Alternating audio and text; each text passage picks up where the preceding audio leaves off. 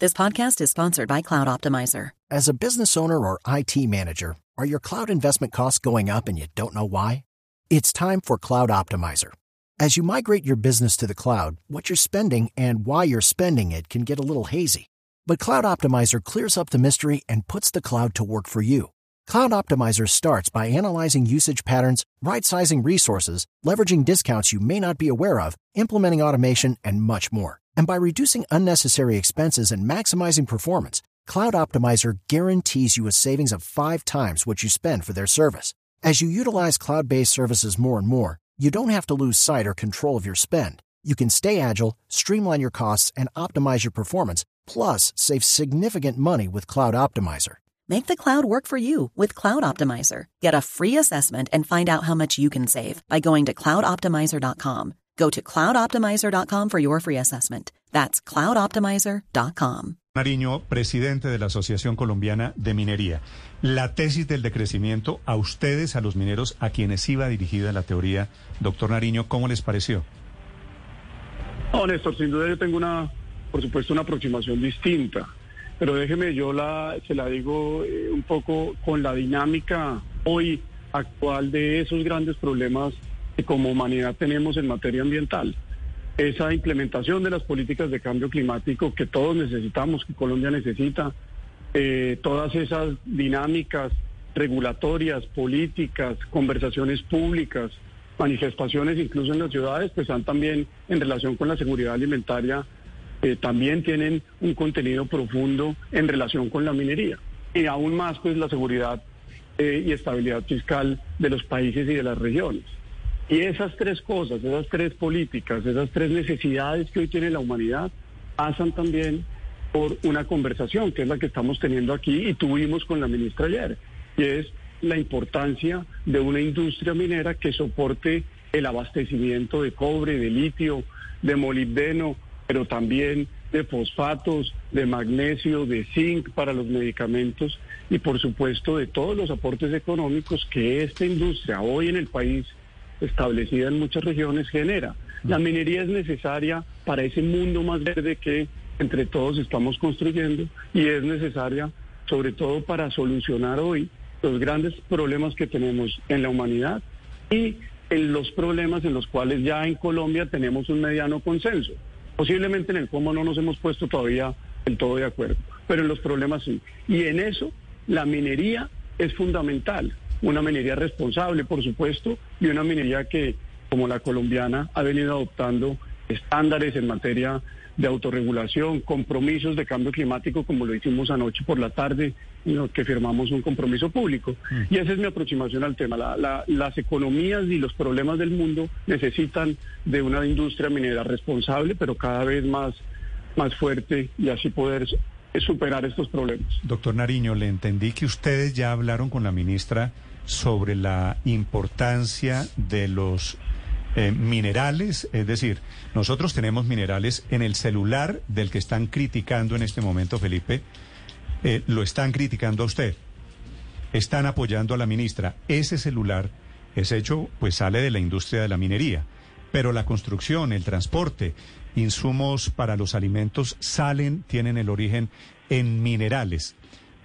Esa discusión con la ministra, doctor Nariño, ¿cómo ha sido sobre la importancia de los minerales que ella parece no gustar de?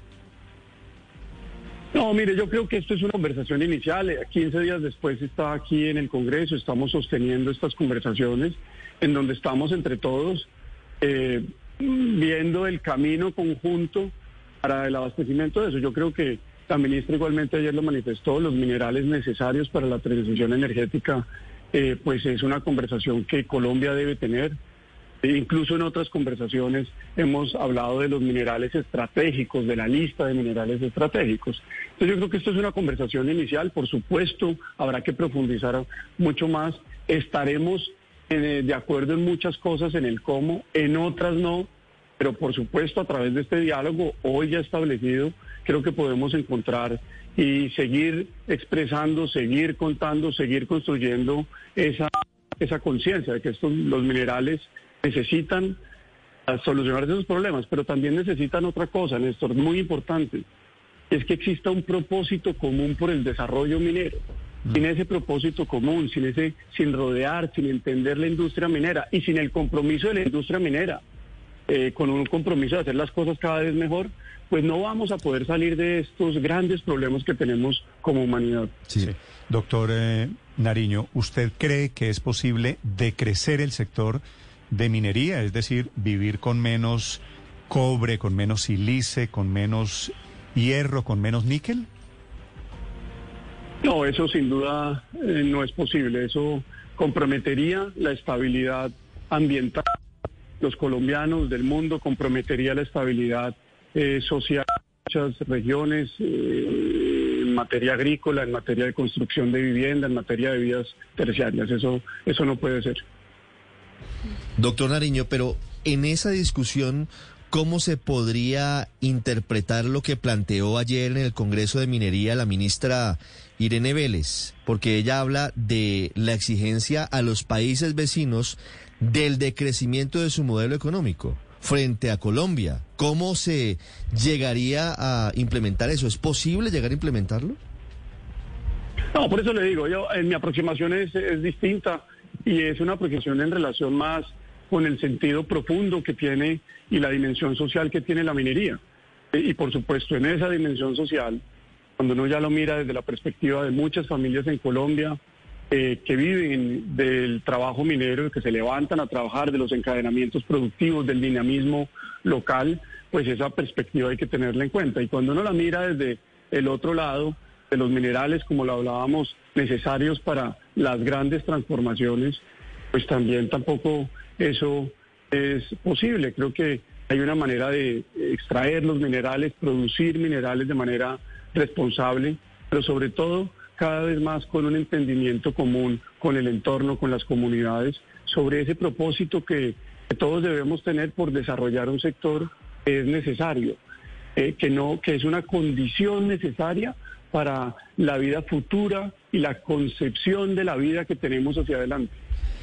Doctor Nariño, dentro de esas eh, palabras o exposición que hizo también eh, la ministra ayer, habló sobre la revisión de más de 7 mil eh, títulos mineros que de alguna manera hará que la industria cambie. ¿Cuál es su opinión al respecto? No, mire, hoy la Agencia Nacional de Minería tiene la función de fiscalización. Esa es una función inherente al Estado colombiano y así debe ser. La minería es una actividad que debe tener revisiones, que debe tener controles por parte de las autoridades ambientales y mineras, pero también que debe tener toda la vigilancia y toda la transparencia desde las comunidades. Eh, y en eso, pues, eh, por supuesto, hoy la autoridad lo tiene y la industria minera cree además que eso es, eso es conveniente.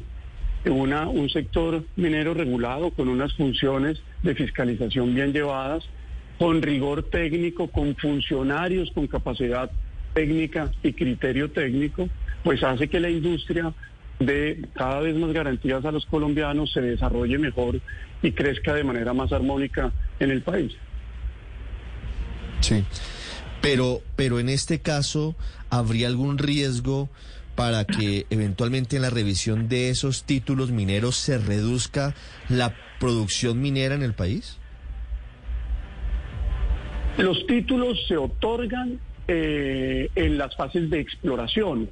Ya los contratos mineros son ya un contrato que tiene el Estado con las compañías para producir minerales. Esas dos cosas tienen unas revisiones y controles. En la fase de exploración, eh, se lo pongo un poco en números, solo el 3% del territorio nacional tiene títulos mineros.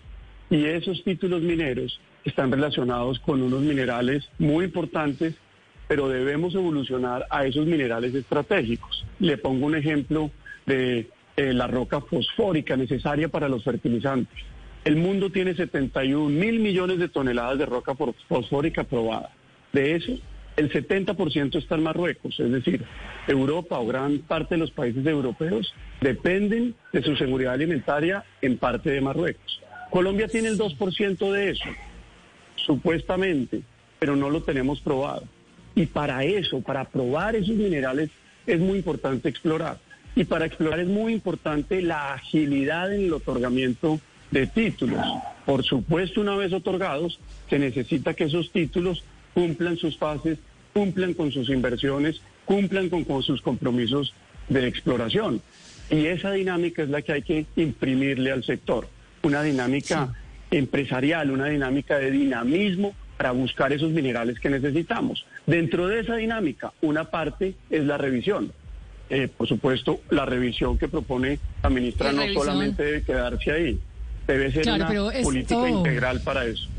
Esto está siendo objeto de debate en todo el mundo, la verdad se ha dicho, acaba de ser objeto de una gran discusión en el Foro Económico Mundial que se celebró este año en Davos entre el 22 y el 26 de mayo. Esta teoría de, de crecimiento, según el propio Foro Económico Mundial, de hecho, data de los años 72. Lo propuso un filósofo, justamente como la ministra filósofa de Minas, el filósofo Andrés Gors, un filósofo austriaco-francés. Después, claro, ya se hace muy famoso con el bestseller que publicó el economista francés Latouche. Pero le quiero preguntar por eso. Esta teoría, la verdad es que está siendo hoy por hoy evaluada en todos los grandes países del mundo, los países más desarrollados, los europeos. la del decrecimiento. La del decrecimiento, claro, la teoría del decrecimiento no es tan nueva como en los años 90, sino que data según el propio Foro Económico Mundial, que le repito, acaba de debatir este tema en su encuentro que tuvo en Davos en mayo de este año, data de los años 70, es decir, estamos hablando de algo de que ya tiene medio siglo, ¿no? Desde hace 50 años viene esto. Pero hoy por hoy se está hablando de este tema en el mundo, muchas potencias lo están tomando. ¿Ustedes han visto esa discusión global que se está dando sobre esta teoría del decrecimiento o apenas se acaban de enterar a raíz de las declaraciones ayer de la ministra de Minas? No, Paula, sin duda esto es una teoría, eh, ustedes y, Aurelio y demás conocen más a profundidad la teoría económica, pero por supuesto todos los que estamos en este debate en algún grado la, hemos participado en esas discusiones y demás.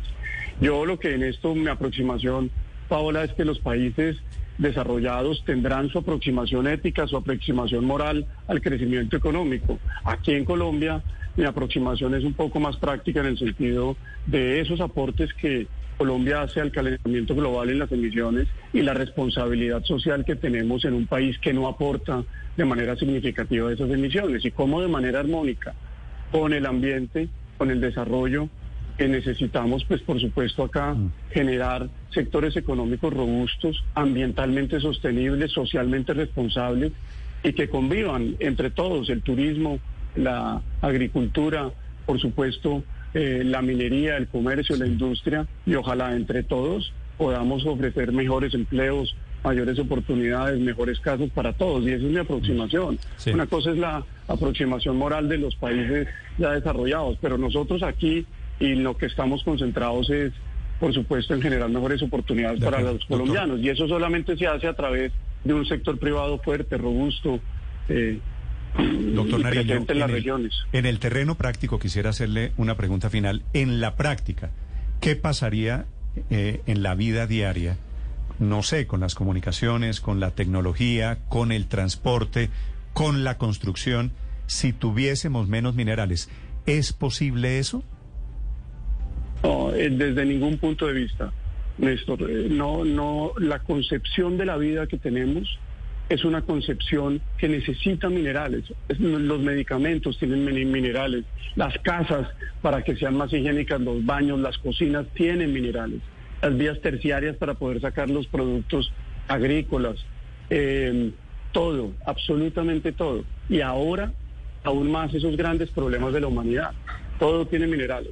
Debemos entre todos generar un propósito común, entendernos mejor para extraerlos. Y Colombia tiene una gran oportunidad económica en hacerlo. Oportunidades en cobre, oportunidades en minerales para la construcción, oportunidades en minerales para los alimentos. Eh, y unas oportunidades que entre todos debemos con eso generar apalancamiento para la industria, generar eh, mejores condiciones en el territorio colombiano. Doctor Nariño, eh, ¿cuántos pagan de impuestos eh, esta industria o las compañías mineras en Colombia? Y se lo pregunto por todo este debate pues eh, surgido por la reforma tributaria. Le agradezco la pregunta porque eso es una gran preocupación. Todo eso que hablamos antes, en parte, está comprometiéndose la viabilidad del sector minero colombiano con la reforma tributaria como está presentada. Eso está comprometiendo la viabilidad de las empresas actuales y si uno lo mira hacia el futuro, que era la conversación que estábamos teniendo, pues aún más. La tributación efectiva lo que el sector minero hoy aporta en promedio es algo cercano al 68%, 70% en algunos minerales y 72% en otros. Con la reforma tributaria que se presentó, esos aportes ya no pasan del 72, pasan al 92%, 90%, 88%. Una industria eh, no puede eh, crecer, no puede ser más robusta por supuesto no puede tener en algunos casos viabilidad económica, viabilidad financiera, si la tributación es cercana al 90%. Pero, pero en la práctica, doctor, Nariño, no tiene viabilidad, quiere decir, si pasa la reforma que les crea nuevos impuestos, ¿se cierran, se cierran qué negocios en Colombia? Pues mire, las, inversiones futuras en minería, que son unas inversiones que siguen una dinámica mundial, pues van a ir a países en donde las regalías sí sean deducibles va a ir a países en donde el oro, el carbón, incluso el petróleo no tenga impuestos a las exportaciones, porque la viabilidad financiera en parte se vería comprometida.